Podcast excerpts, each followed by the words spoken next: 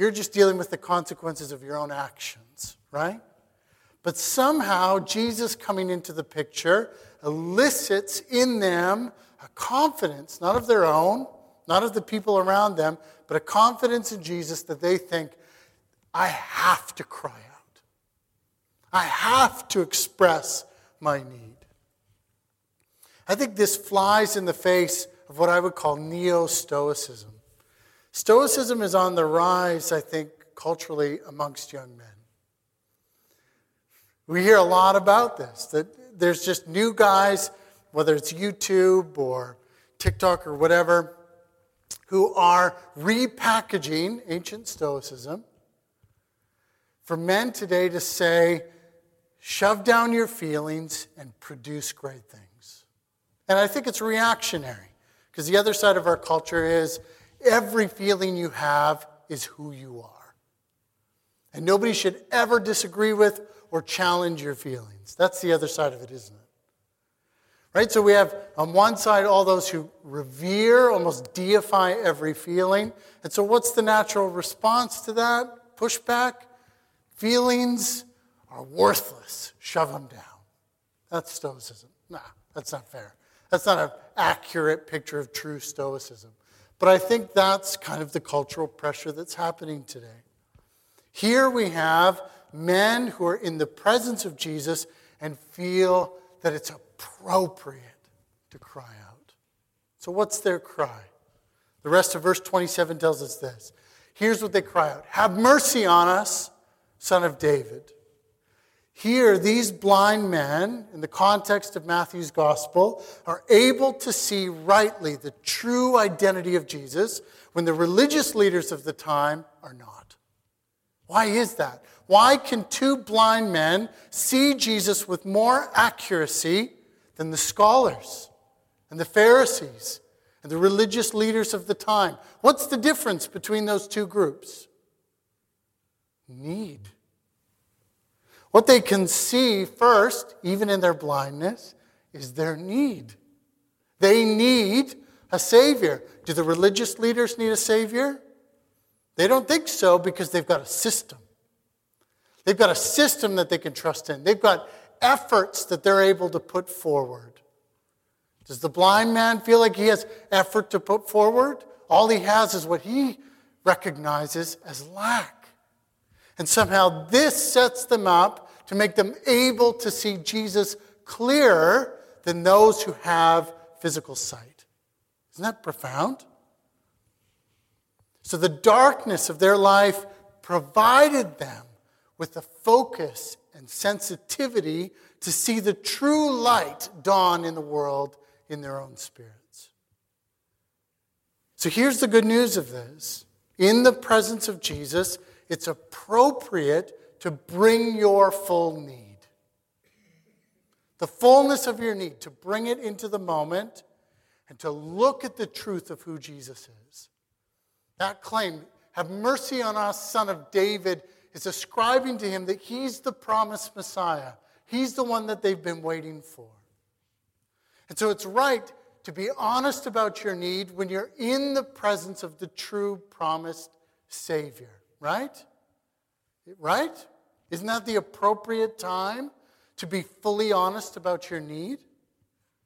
So here's this picture. Even in the darkness of your situation and your circumstances and your life, it's appropriate to come to the gathering of the church and cry out for mercy from the Son of David. And sometimes you need to close your eyes to see him. Sometimes you just got to say, all this mess and all this drama and all this worry and anxiety and intensity of this world, I just got to close my eyes to all of this so I can see Him. It attunes your senses to something greater, doesn't it? You ever do that? You're just like, I just need to close my eyes so I can see Jesus. Verse 28. Here's Jesus' response to their cries. When he entered the house, the blind men came to him. Here's what this tells us. The first thing is this Jesus' response to their cries is nothing. Jesus keeps walking. So they're following him, crying out, Have mercy on us, son of David. And Jesus keeps walking. Isn't that complicated? So Jesus lets them keep following him and crying out. The second thing is, Jesus didn't turn around or change his course. The third thing that we see is that Jesus arrives at his intended destination and goes in the house. Now, we don't know whose house this is. But it's interesting to notice because this is a common theme through the book of Matthew. Where does Jesus do so much of his work? In houses. We've spent lots of weeks highlighting this. He goes to Peter's house, heals his mother in law. He goes to Matthew's house, he goes to other people's houses, and he changes things from inside the family. It's a beautiful picture. So, what we then gather from this situation, though, is that the blind men just keep coming. And they're calling to Jesus from outside the house because I don't think this is their house. Why is Jesus so aloof? Do you ever feel like Jesus is aloof sometimes? Verse 30 tells us Jesus is looking for a level of secrecy, right? That whole part where he warns them sternly. That's an interesting word.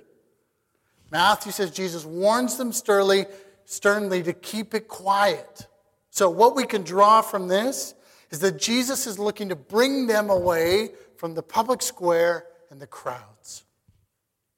His desire seems to be to meet with them in a deeply personal way. Let's get away from all the noise. Follow me. In their blindness, so imagine that moment. They're walking, making their way through the village, crying out to Jesus in their desperation, and Jesus is just walking, and they're continuing to seek after him. Boy, if that doesn't summarize how I feel some weeks coming to church, I don't know if anything does. So here's what's happening though. As a church, when we gather together publicly like this, Jesus is working deeper to pull you somewhere private, deep within. So we need this. We need the public. We need the gathering. We need to be together. There's a common kind of push in our culture today that seems to think, I can just be with Jesus one on one. But Jesus calls us into this gathering. But here, he's doing a deep work within each individual that's unique to what's going on within you. Are we thankful for that? It's better than a one size fits all, right? So last week and the week before, we kind of looked at what's our common liturgy, right? Our order and structure to how we worship together.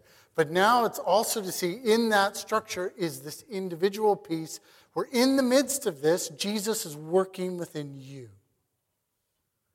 And this is the place of belovedness, of deep personal value.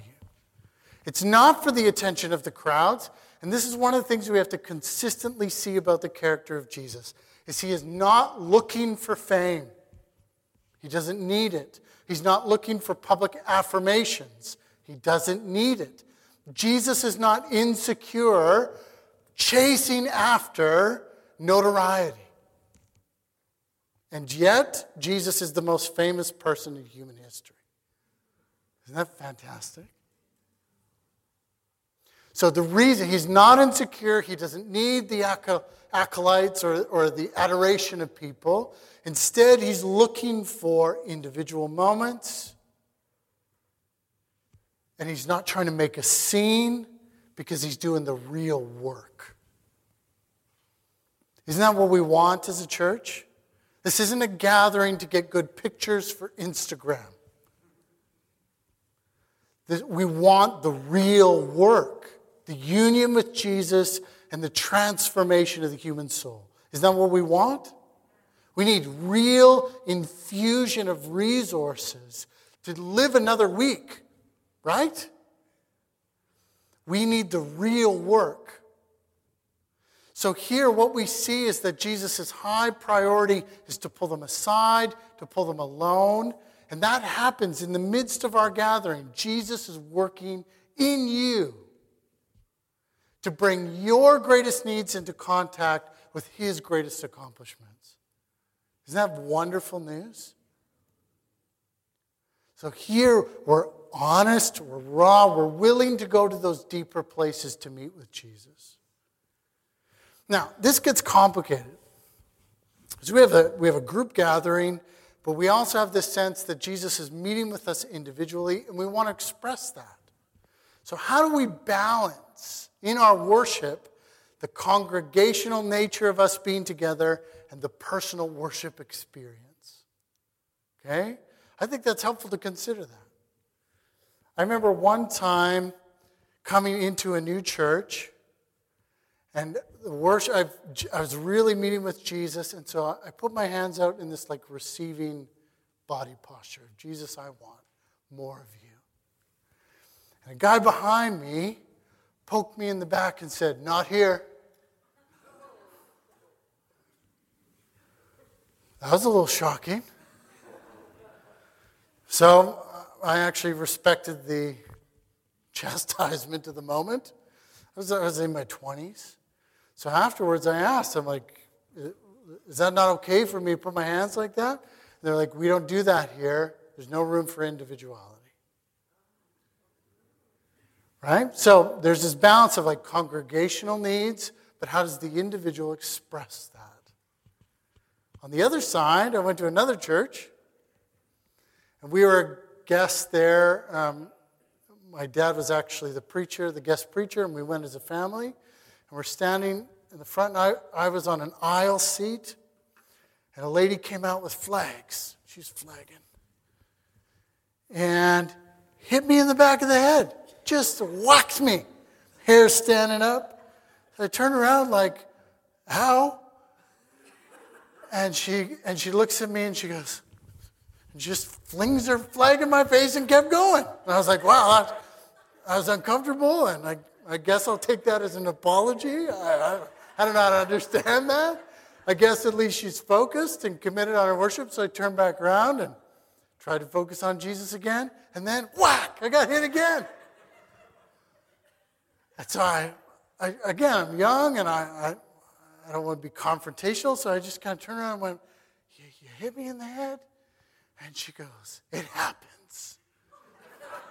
okay. I guess it happens. So, on the, so in, in one breath, we, we have church experiences that go, there's no room at all for the individual. And then on the other side of things, there's only room for the individual, and who cares who that impacts and how that affects people? Does that seem balanced? All right, so I realize that churches are complicated places. I went to another church where a guy was worshiping with a Braveheart sword, and I couldn't help but think, that doesn't seem fa- safe. Swinging a sword around like he was cutting demons in half or something. It's not really one I've seen in the New Testament, but teach their own, I guess. But then, so we have all these kind of different extremes that take place. I mean, I've had other churches where there's like a rogue lady in the audience, in the congregation with a tambourine. And she would just cut in and go, it's time for this song, and start tambourining and singing a new song. So, how do you control all that? Too many factors, too many things going on, so many local customs. I remember bringing a young guy to church for the first time. He's like, I think I'm ready to hear about Jesus. He walks in with a hat. And An older man walked up behind him and ripped the hat off his head, and he said, Not in the Lord's house. The young man took his hat, walked right out that door, and didn't come back. But these are the types of extremes. Uh, do any of these things serve the worship of Jesus? Not helpful. But what we see in the scriptures and in the tradition of the church is that it is meant to involve our bodies. Our worship is meant to be expressed. Our, if you go through the Psalms, the amount of physical expressions that are listed there, if you go into the traditions, even the Anglican liturgy, the amount of times we stand or sit, kneel, All of those things are using the body to worship, right? So, what we want is this kind of balance to go congregationally, we're together. We want our worship to be about Jesus and for Jesus. But we also want this awareness that He's doing a deep inner personal work, right? And we want to give that our focus and our intentional reception of Jesus there. And we want to do it in a way that doesn't impede somebody else's worship, right?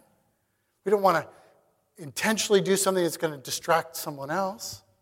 I find that hard in modern church context where the camera is like right in your face. And suddenly your worship is, your face is on the screen, and you got to pretend you're worshiping harder. Those are awkward moments. We don't want to do those things that, that wrongly emphasize the individual or impact other people. But we just want some kind of honesty and courtesy, don't we? Like if somebody's having a deep moment with Christ and is weeping, we treat that with care, wouldn't we? And so part of it is to go, we're not going to stare at somebody who's crying a lot or go, oh, are you okay? Because we know Jesus is doing deeper works, right? So we don't want to overemphasize it or make them uncomfortable about it. We just want to know this is going to happen. It should happen, and we're going to cover and protect you as it does. Just like when Jesus talks about lust in the Sermon on the Mount, he puts the onus on the individual to go, it's your job, your responsibility, not to lust after someone else's body, right? Doesn't matter what they're wearing, you got to be responsible for your own heart. The same is true in the worship of the church is to go, I'm responsible for my attentions. And if somebody's worshiping in a way maybe it's not my style or my comfort level, I'm going to give my attention where? To that person? Am I? No. Where am I going to give it? I'm going to give that to Jesus. So we treat it with a discretion and a carefulness because here's a person meeting with Christ. And maybe their expression isn't the best way or the most mature way, but it's happening, isn't it? And so we want to find that place of both. Now, Jesus goes on. Here's where he addresses the two men. Do you believe that I am able to do this? So here's the thing they're seeing Jesus rightly, they're persevering and following him, and now Jesus presses them even deeper. Do you believe in me? You've called me the Son of David, you've called me the Messiah, but do you believe it? Do you trust that I can do this and that I will do this? It kind of pushes us to the question to ask haven't these men proved their faith enough? Haven't they? Haven't they persevered enough? I think so. So then, what is Jesus doing? What's the purpose of this question? He's saying, go deep to the true self, beyond even the need, to the heart. Where's your trust? Where's your confidence? What are you holding to? Do you really believe in and I, I think that's a deep question that has to be asked. And worship does this. We sing or proclaim a truth about Jesus, and it's meeting with our need. And we go, ah, oh, I feel so alone, like I'm missing God, and I don't know where He is. And are you, are you going to take care of me? Are you going to love me? Are you going to forgive me? All of these needs are coming out, and we're singing these truths in the midst of all of it, Jesus is going all the way to the heart to say, Can you believe in me? For all of this, do you trust me? And that's what happens in our worship, doesn't it? Our need collides with the truth, and then faith. Faith springs up in us. We see his faithfulness, and his faithfulness creates faith in us. Isn't that the truth of the gospel? His faithfulness creates faith in us. I think this is what we're seeing in our church, amongst our men, but amongst all of us, is this honest need meeting the once and for all time truth of the gospel and true faith in it, trust in it, dependence on it. That's legacy in our kids. Marshall, you should have warned me you were going to do that today with Elise because it got me in the fields and I wasn't sure I was going to be able to come up here and preach. But that beautiful combination of Marshall singing and Elise reading the scriptures, oh, isn't that what we want? Isn't that what we're trying to do is go with our kids? Here's my desperate need, but here's the goodness of the gospel, and here's how I'm trusting in Jesus. Not holding to the rules, but holding to faith. Verse 29 Then Jesus touched their eyes, saying, According to your faith, be it done to you. Look at those combination of things. He touches their eyes. So it's the personal touch. Isn't that the very thing that we're looking for in worship? My need, His truth, and then His touch. Where you feel like that truth hits you, covers you, washes over you. And Jesus says that according to your faith, be it done to you. Notice how Jesus uses his sovereignty. He actually doesn't need their faith to heal them, but he honors it. According to your faith, be it done to you. The thing that you trusted for is the thing given, he's saying here. And so in our worship, when we come to Jesus honestly and we see him rightly, we receive abundantly but always abundantly? Verse 30 goes on, and their eyes were opened. Where they get to see in their life what they were already seeing in their spirits. Their spiritual, the reality that we saw in their spiritual life of seeing Jesus rightly and being honest about their need, we now see it in the physical. So the answer then to our very our every need and our every prayer is ultimately going to be answered in Jesus himself. So here's the thing when we bring our need and we see the truth and the promises of the gospel, and then he touches us with the reality of going, can you feel it to be true? Know it to be true? Can you hold it? then the answer to all our needs and all our prayers takes a tangible expression at his table. It's a pattern for what we hope to see in our lives. Hum- humble circumstances, like humble bread, becoming the miracle of God's provision. So, all the questions Does God care? Am I alone? Will God help me? Can I truly be forgiven? Will I find new strength? At his table, Jesus answers with real bread and real wine that you can taste and the presence of his real self. That's the gift. That's what's on offer.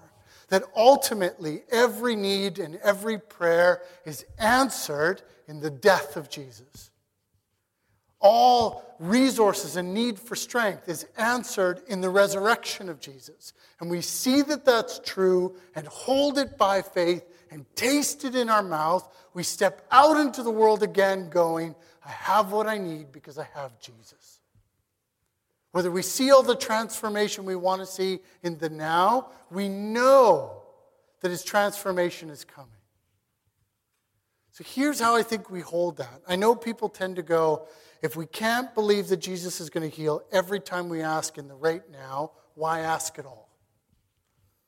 What we want to do is we want to ask for it, trust that He answers exactly according to what we would want if we knew what He knows.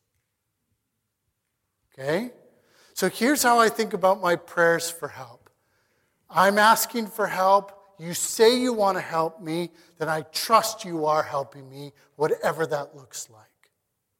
Because I do know that one day evil's going to be destroyed, sin is going to be powerless, and the eternity is coming. Heaven on earth is coming. And I know that my prayer will be 100% answered eventually. And in the meantime, you're going to give me everything I need to keep moving forward in you for now. Does that seem fair?